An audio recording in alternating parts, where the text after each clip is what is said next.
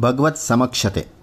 ಅವರವರ ಬುದ್ಧಿಗೆ ತೋರಿದ್ದು, ಅವರವರ ಮನಸ್ಸಿಗೆ ಒಪ್ಪಿದ್ದು, ಅವರವರ ಶಕ್ತಿಗೆ ಒಗ್ಗಿದ್ದು, ಅವರವರ ಅನುಕೂಲಕ್ಕೆ ತಕ್ಕದ್ದು, ಯಾವ ಯಾವುದೋ ಅದನ್ನೆಲ್ಲ ಮಾಡುವಾಗಲೂ, ಬೇಡುವಾಗಲೂ ಶ್ರೀಕೃಷ್ಣ ಪ್ರಸೀದ ಎಂದುಕೊಂಡರೆ, ಅದನ್ನೆಲ್ಲ ಅನುಭವಿಸುವಾಗ ಶ್ರೀಕೃಷ್ಣಾರ್ಪಣ ಎಂದುಕೊಂಡರೆ ಅದು ಯಜ್ಞವಾಗುತ್ತದೆ.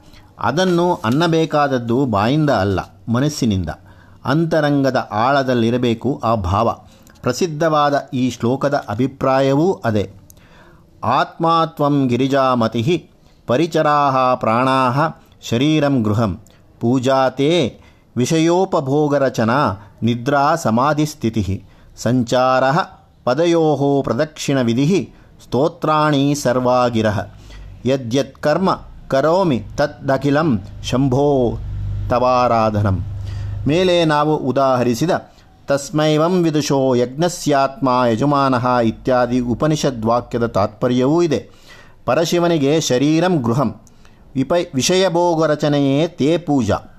ಎವೆಯಿಕ್ಕದೆ ನೋಡುವ ನೋಟ ನಿನ್ನದಯ್ಯ? ಷಡ್ರಸದನ್ನಕ್ಕೆ ನಲಿದಾಡುವ ಜಿಹ್ವೆ ನಿನ್ನದಯ್ಯ ಎನ್ನುತ್ತಾರೆ ಕನಕದಾಸರು. ಯಜ್ಞಬುದ್ಧಿಯಿಂದ ಯಾವ ಜೀವವೂ ಬದುಕಬೇಕು. ಎನ್ಮರಣಂ ತದವಭೃತಃ. ಮರಣ ಕೂಡ ಯಜ್ಞಾಗ್ನವಾದ ಒಂದಾನೊಂದು ಕರ್ಮ.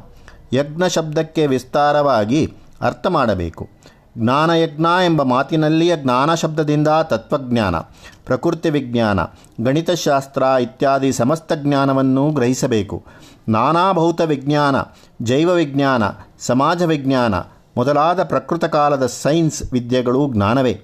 ವೈಜ್ಞಾನಿಕರು ಯಜ್ಞನಿಷ್ಠರೇ. ಎಲ್ಲ ವಿದ್ಯೆಗಳು, ಎಲ್ಲ ಕಲೆಗಳು, ಎಲ್ಲ ಜ್ಞಾನಗಳು ಆತ್ಮಹಿತ ಕ್ಷೇತ್ರದಲ್ಲಿ ಸಮನ್ವಯ ಹೊಂದುತ್ತದೆ. ಹಳೆಯ ಕಾಲದ ಜನ ಭೋಜನ ಸಮಯದಲ್ಲಿ ಇತರರೊಡನೆ ಮಾತನಾಡದೆ, ಕವಳೆ ಕವಿಳೆ ಗೋವಿಂದಂ ಎಂದು ವ್ರತ ಹಿಡಿದು ತುತ್ತು ತುತ್ತಿಗೂ ಭಗವನ್ನಾಮ ಸ್ಮರಣೆ ಮಾಡುತ್ತಿದ್ದರು.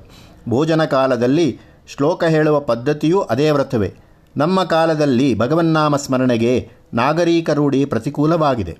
ಮಹಾತ್ಮ ಗಾಂಧಿಯವರು ಅದನ್ನು ಪುನಃ ಆಚರಣೆಗೆ ತರಲು ಯತ್ನಿಸಿದರು. ಕೆಲವಂತಸ್ತಿನ ಮನಸ್ಸುಗಳಿಗೆ ನಾಮ ಸಂಕೀರ್ತನೆ ಯಥೋಚಿತ ಸಂಸ್ಕಾರವಾಗುತ್ತದೆ. ಆ ಬಗೆಯ ಮನೋಧರ್ಮ ಉಳ್ಳವರಿಗೆ ನಾಮೋಚ್ಚಾರಣೆಯು ಒಂದು ಯಜ್ಞ.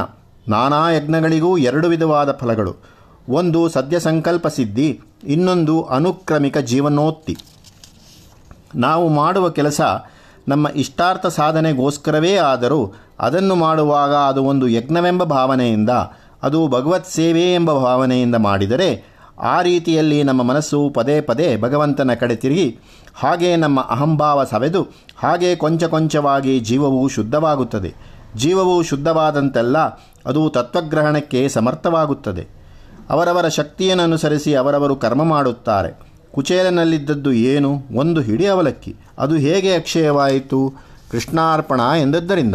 ಎಲ್ಲವನ್ನೂ ಕೃಷ್ಣಾರ್ಪಣ ಬುದ್ಧಿಯಿಂದ ನೋಡಬೇಕು. ಯಾವುದನ್ನು ಸ್ವೀಕರಿಸುತ್ತೇವೋ ಅದೆಲ್ಲ ಕೃಷ್ಣಾನುಗ್ರಹ ಎಂಬ ಭಾವನೆ ಉಂಟಾಗಬೇಕು. ನನ್ನ ಹಿರಿಯರೊಬ್ಬರು ಊಟ ಮಾಡುವಾಗ ಒಂದು ತೆಲುಗು ಪದ್ಯ ಹೇಳುತ್ತಿದ್ದರು.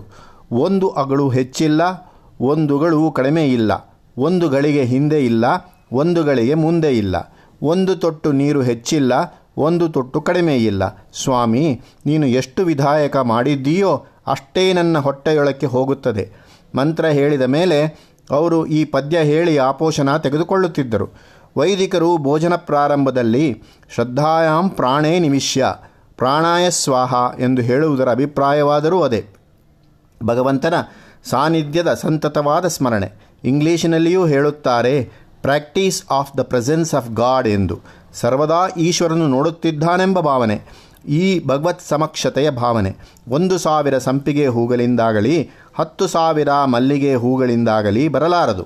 ಮೊದಲು ಆ ಭಾವನೆ ಇದ್ದರೆ ಆಮೇಲೆ ಹೂರಾಶಿಯ ಪೂಜೆಗೆ ಅರ್ಥ ಉಂಟಾಗುತ್ತದೆ. ಮನಸ್ಸಿನ ಪರಿಪಾಕ ಮುಖ್ಯ. ಪತ್ರಂ ಪುಷ್ಪಂ ಫಲಂ ಥೋಯಂ ಎಂದು ಸ್ವಾಮಿ ಹೇಳಿರುವುದು ಇದನ್ನೇ.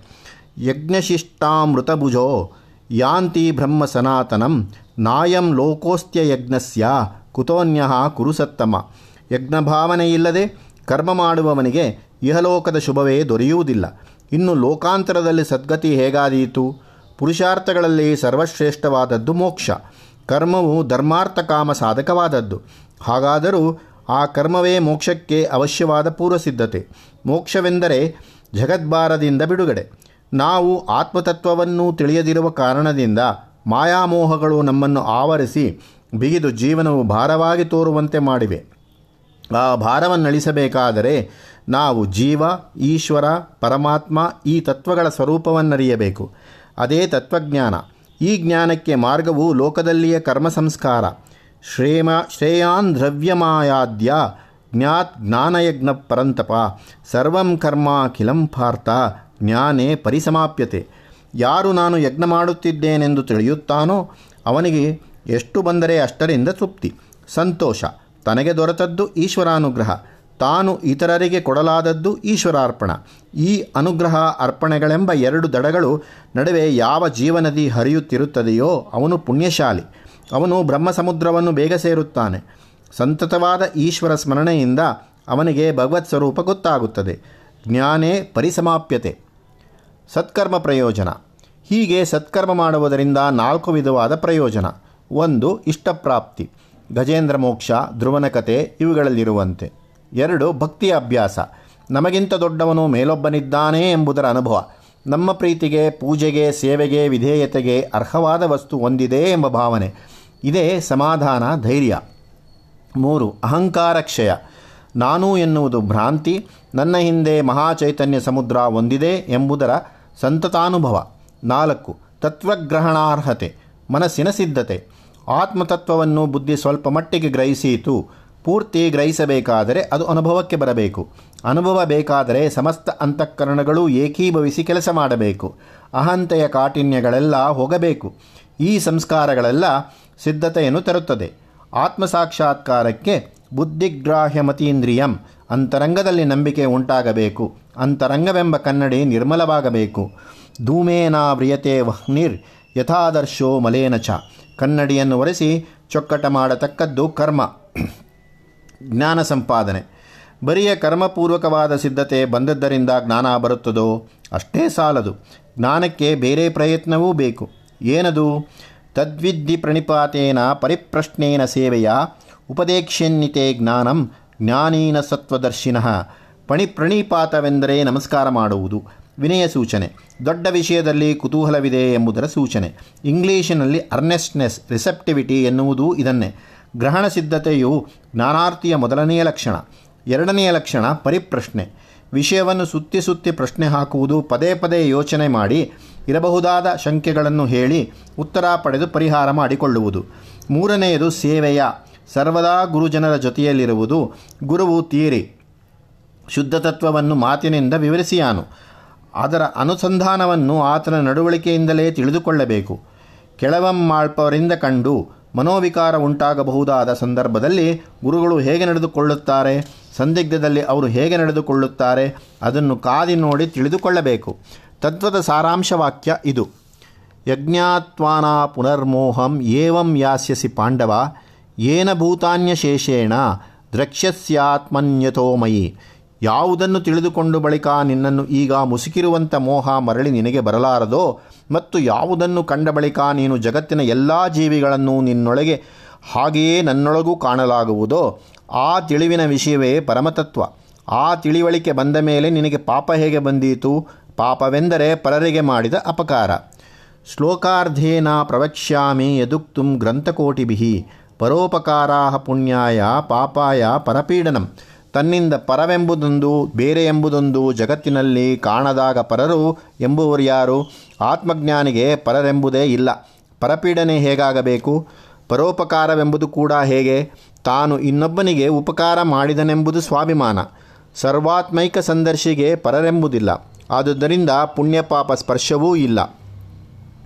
ಅಯಂ ನಿಜ ಪರೋವೇತಿ ಗಣನ ಲಘುಚೇತಸಾಂ. ಉದಾರಚರಿತಾನಾಂ ತು ವಸುದೈವ ಕುಟುಂಬಕಂ.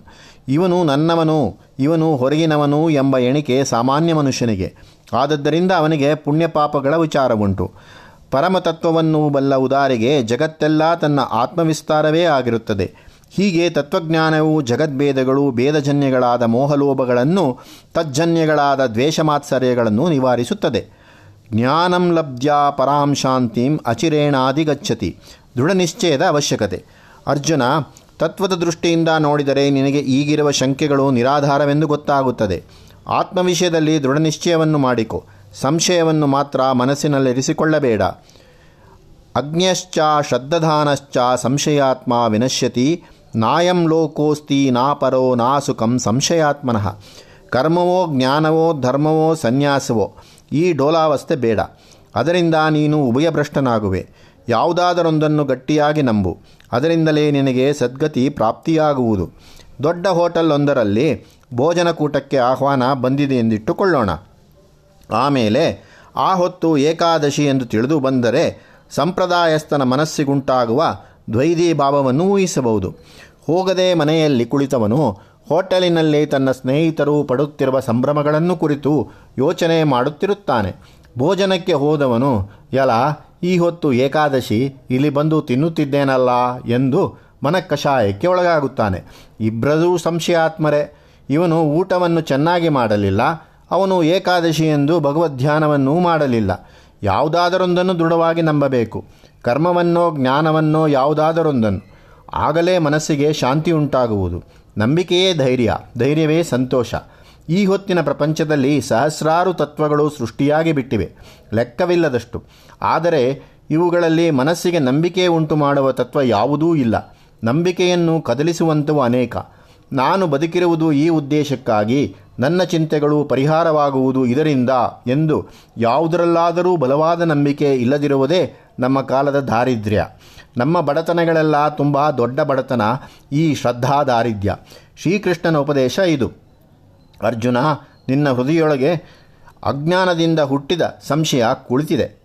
ಅದನ್ನು ಆತ್ಮಜ್ಞಾನದ ಶಕ್ತಿಯಿಂದ ಕತ್ತರಿಸಿ ಭಗವತ್ಕರ್ಮಯೋಗದಲ್ಲಿ ನೆಲೆಸು. ಏಳು, ಯುದ್ಧಕ್ಕೇಳು. ನಿರ್ಲೇಪ ಯೋಗ. ಯೋಗ ಸಂನ್ಯಸ್ತ ಕರ್ಮಾಣಾಂ ಎಂಬ ಮಾತಿನಿಂದ ಈ ಅಧ್ಯಾಯಕ್ಕೆ ಜ್ಞಾನಕರ್ಮ ಸನ್ಯಾಸ ಯೋಗವೆಂಬ ಹೆಸರು ಬಂದಿರುವಂತೆ ತೋರುತ್ತದೆ. ಶಂಕರ ಭಾಷ್ಯದಲ್ಲಿ ಈ ಅಧ್ಯಾಯವನ್ನು ಬ್ರಹ್ಮಯಜ್ಞ ಪ್ರಶಂಸಾ ಎಂದು ಕರೆದಿದೆ. ಸಾಮಾನ್ಯ ಜನದ ದೃಷ್ಟಿಗೆ ಇದರಲ್ಲಿಯ ಮುಖ್ಯ ಬೋಧನೆ ಕರ್ಮಣ್ಯ ಕರ್ಮಯ ಪಶ್ಯೇತ್ ಎಂಬುದು. ಕರ್ಮ ಮಾಡಬೇಕು, ಅದರ ಮಲ ಅಂಟಿಕೊಳ್ಳ ಕೊಳ್ಳದಂತೆ ಮಾಡಬೇಕು. ಆದದ್ದರಿಂದ ಈ ಅಧ್ಯಾಯವನ್ನು ನಿರ್ಲೇಪ ಕರ್ಮಯೋಗವೆಂದು ಕರೆದರೂ ಸಾಧುವಾಗುತ್ತದೆ. ಆಲೇಪ ಅಥವಾ ನಿರ್ಲೇಪ ಎಂದರೆ ಅವಗುಣನ ಅಸ್ತಿತ್ವವಾಯಿತು. ಇದು ನೆಗೆಟಿವ್ ರೂಪದ್ದು. ಅದು ಗುಣದ ಅಸ್ತಿತ್ವವಾಗಲಿ, ಒಂದು ವಸ್ತುವೋ ಕ್ರಿಯೆಯೋ ಪ್ರಯೋಜನವಾಗಬೇಕಾದರೆ ಅದರಲ್ಲಿ ಒಂದು ಪಾಸಿಟಿವ್ ರೂಪದ ಗುಣವಿರಬೇಕು. ಕೆಟ್ಟದ್ದು ಹೋದ ಮಾತ್ರದಿಂದ ಒಳ್ಳೆಯದು ಬಂತೆಂದು ಆಗುವುದಿಲ್ಲ.